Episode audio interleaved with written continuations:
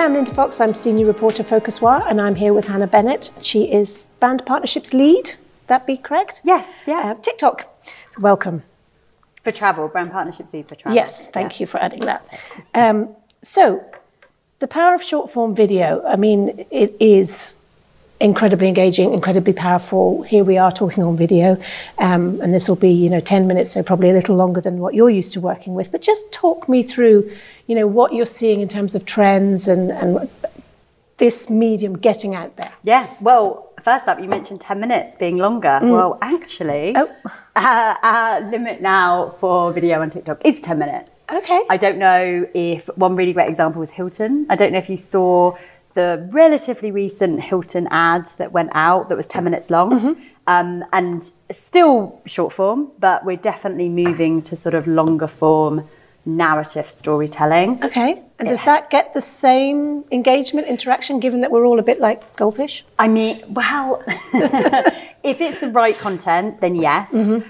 I mean, this was a really great piece of content. Okay. It had Paris Hilton in it, which I think always helps. A not big every draw. Exactly, not every brand can tap into Paris Hilton, um, but I think it still had lots of other features that kept the audience going. It had a really great hook. It encouraged people to watch the whole ten minute piece.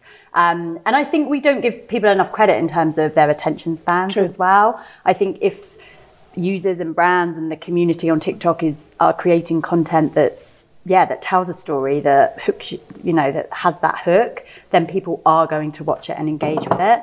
And I think that that um, Hilton video, I should check this, but I think it had about 500,000 likes, 28,000 comments and engagements. So people absolutely loved it. And that's not saying that every brand, every travel brand should be creating mm-hmm. 10 minute pieces of content, but I think it definitely It's a mark of, of, the fact that it's getting longer. Exactly, yeah. Okay. It sort of sets the tone and shows that you definitely don't have to think about those six second sort of bumpers yeah. Yeah. that we did when when sort of social video first like yeah. started into. And it's kind of interesting that it's Hilton, and this is not to discredit Hilton in any way, shape, or form, but you know, perhaps a year or two they might not even have been on the platform. Yeah. So are you seeing, you know, many more big established and maybe even a bit corporate travel brands getting on the on the on the platform? Yeah, like great question and completely relevant, completely accurate, like 100%. I think so. I've been at TikTok three years, and those more, like you said, more traditional, more corporate brands, brands that have really strict brand guidelines.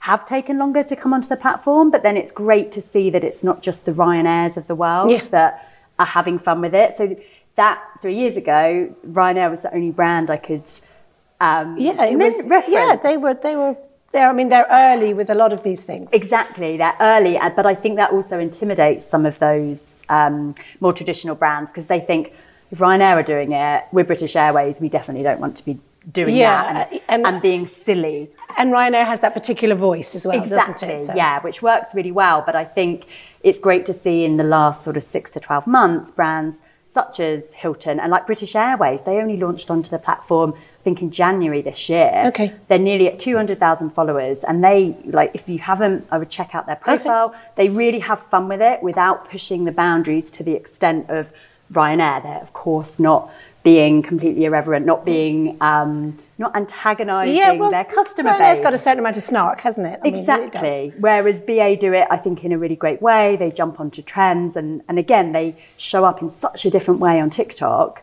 than they do on other platforms, and it's just really great to see. But like you said, a year ago they weren't even on the platform. So.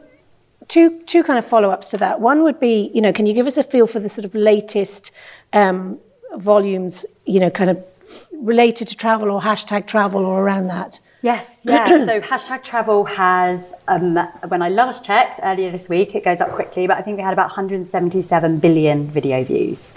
It's one of the largest categories of content on the platform. And like you know, it's not just travel, like within that, there's there's budget travel, there's luxury travel, there's airlines, there's hotels, there's experiences. But a lot of content will also be um, tagged with hashtag travel, and that's sort of like the biggest general category. Mm-hmm. But it's also great to see so many subcategories within that doing really well. And do you know for, for TikTok itself? you know, for, for these brands to, to come on to, to the platform, and I think we've talked about this before, but, you know, what have you done kind of in the past, you know, six months, maybe a year to encourage travel, make it easier for them, make it more attractive for them? Yeah, um, great question. So I think, uh, like back from w- when we sort of touched on the fact that there were those brands who are those sort of leaders, the ones that wanted Yeah. to do things out of the box. It just takes time, and they're the early adopters. And Same as our user base, right? So four years ago, the user base with Gen Z, it was very young millennials, it was early adopters. Over the last three years, we've seen that completely diversify. So I think brands have seen that the, we now have over a billion users across the world as part of the TikTok community Yeah. there is someone from every age group, every background, every interest group. People aren't just watching dancing videos and lip syncing videos. Cats. They're- Cats, I mean, cats is cat talk is huge. Um, but if you're interested in cats, you're going to see cats. If you're interested in travel, you're going to see travel. And I think brands have really started to realize that. And as those more traditional brands like Hilton that are it on the platform and throwing out the rule book, it just encourages more brands within that space to, to get involved and have a little bit of fun on TikTok. And are you generally seeing, I mean, you, you reference um, Hilton there, but are you generally seeing travel brands getting cleverer, kind of more mature with the platform? Yes, for sure. I think, and especially the brands who have been on there maybe over a year and they've started to experiment much more. So Hilton's 10 minute ad is perfect, Perfect example. example. But booking.com, for example, I think they've got 600,000 followers on the platform. They have some really great content. They jump onto a lot of trends and different themes. They um, they go to a lot of events that they sponsor. They give away ticket. They do like a ticket giveaway, Sure. ticket swap. That sort of content of people that work at Booking going out in the crowd saying, "Would you swap your Super Bowl ticket? Would you swap your Eurovision Okay. ticket for?" Um, I think it's five thousand or ten thousand um, dollars worth of travel credits, Yeah. and that sort of of the moment, like running through the crowd, like that's the exciting content that they've started to have a play around Super with. appealing, super engaging. Exactly. Yeah. And I think, and it tells a little bit of a story. It- Are they going to get the swap? You have to watch the content to find out. Mm-hmm. But I think that's such a shift from brands, the traditional travel content of a beautiful influencer walking down a sandy, perfect beach. Yeah. like we've seen such a shift of content moving to much more sort of authentic storytelling and away from that sort of glossy, polished magazine shoot choreographed style. yeah, yes, yeah. exactly. Does it necessarily make it difficult for travel brands to kind of get onto the platform, establish themselves, their voice, their tone, because it's now uh, uh, kind of almost noisier from a, a travel perspective? Yeah, um, good question because it's it's not easy. I think gone are the days when you can just go viral for nothing Yeah. almost. I think brands do have to have a little bit of a strategy, but also I think there's the balance with that and not overthinking. Not every piece of content is going to get a lot of traction, and I think what I hear time and time again from the brands that I work with is that um, this piece of content we planned for weeks and it didn't get much engagement. It didn't resonate. It didn't resonate. It didn't take off. Whereas this piece that one of the social execs had a good idea on a Saturday, pitched it to us on Monday, it was live by Tuesday morning. That's the piece of content that gathers that huge Right. amount of engagement and it takes off. Sometimes it's the content that you don't sort of plan and think about too much. Yes. That can perform really well for your brand. Can you can you go back sometimes and identify or help them identify what might have gone wrong? Um, uh, so it's it's not normally that something's gone wrong. It's more like a learning in terms of why something maybe didn't perform Mm-hmm. as well. Was it too polished? Did did it go through too many levels? Did they kind of recruit- overthink it? Did they overthink it? But yeah, as a team, we work closely with a with a number of of really fantastic sort of market leading travel brands to to help them on their like organic and paid strategies. Okay. Now I did just want to mention um, Douyin. Is that a Douyin, Did I murder that name? No, okay, no, no. Douyin. Um, in um, in China specifically. Yes, Or in China, In China yeah. specifically. Um, now I saw some stories about their calendar-based hotel booking, and I I don't think that actually necessarily um, Douyin or or Byte. Um, yes, thank Yes. you, ByteDance. No, no, no. Um, sort of gave much colour or, or talked about it that much. But I am just curious about the the idea of bridging the gap between content and transaction. Yes. We have spoken about the shop side and how travel might feed in and Yes, what we might see. We are very excited about this, especially me and, and my team working on travel specifically. Mm-hmm. We now have TikTok shops, which you can purchase your traditional sort of e-commerce fashion beauty brands on TikTok. Yep. Um, travel is a little bit more complicated. It's a much more of a dynamic purchase.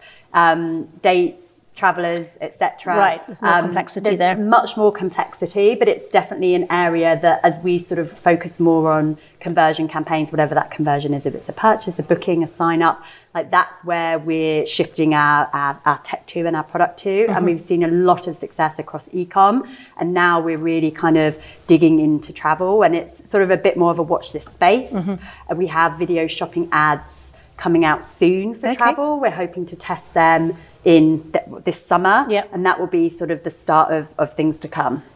Does does something like what's being trialed in China, you know, does does that translate well, or do you have to figure it out very differently for each market? Very differently, I would say. I think um, the way consumers interact and purchase and watch a lot of sort of live streaming in China is very different. It's conducive to that kind of Exactly, yeah. So we have to be so TikTok doesn't operate in China. We have the ability to to sort of build out build our own product for the audience that that we're working with. And yeah, as you kind of sort of led that question, it is very different the way the audience interacts.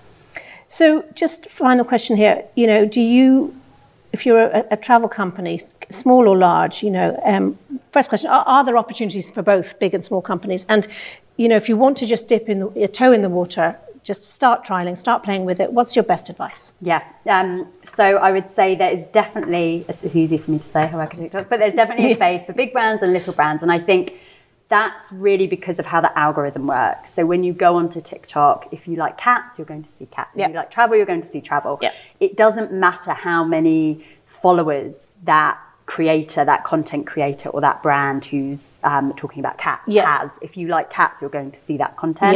Same for travel. So you don't need to be a massive brand with millions of followers because the algorithm is based on the content. It'll feed it to the person that's looking for it. Exactly, rather than um, a social graph. So it doesn't matter who you follow. You don't go to TikTok to find out what your friends are doing at the weekend. Mm. It's about consuming the content that appeals to you. And the algorithm is very strong in terms of feeding that content. So if it's a really a small brand who's had a go and created content, they definitely have the ability to show up in a in a um, in a user's feed. Mm-hmm. Okay. In terms of advice, I would really say. I wouldn't overthink it Yeah, because yeah. as much as you need, you want to have a bit of a strategy and say, look, I'm going to give TikTok a go. I'm going to test it for three, four months, post a couple of times a week.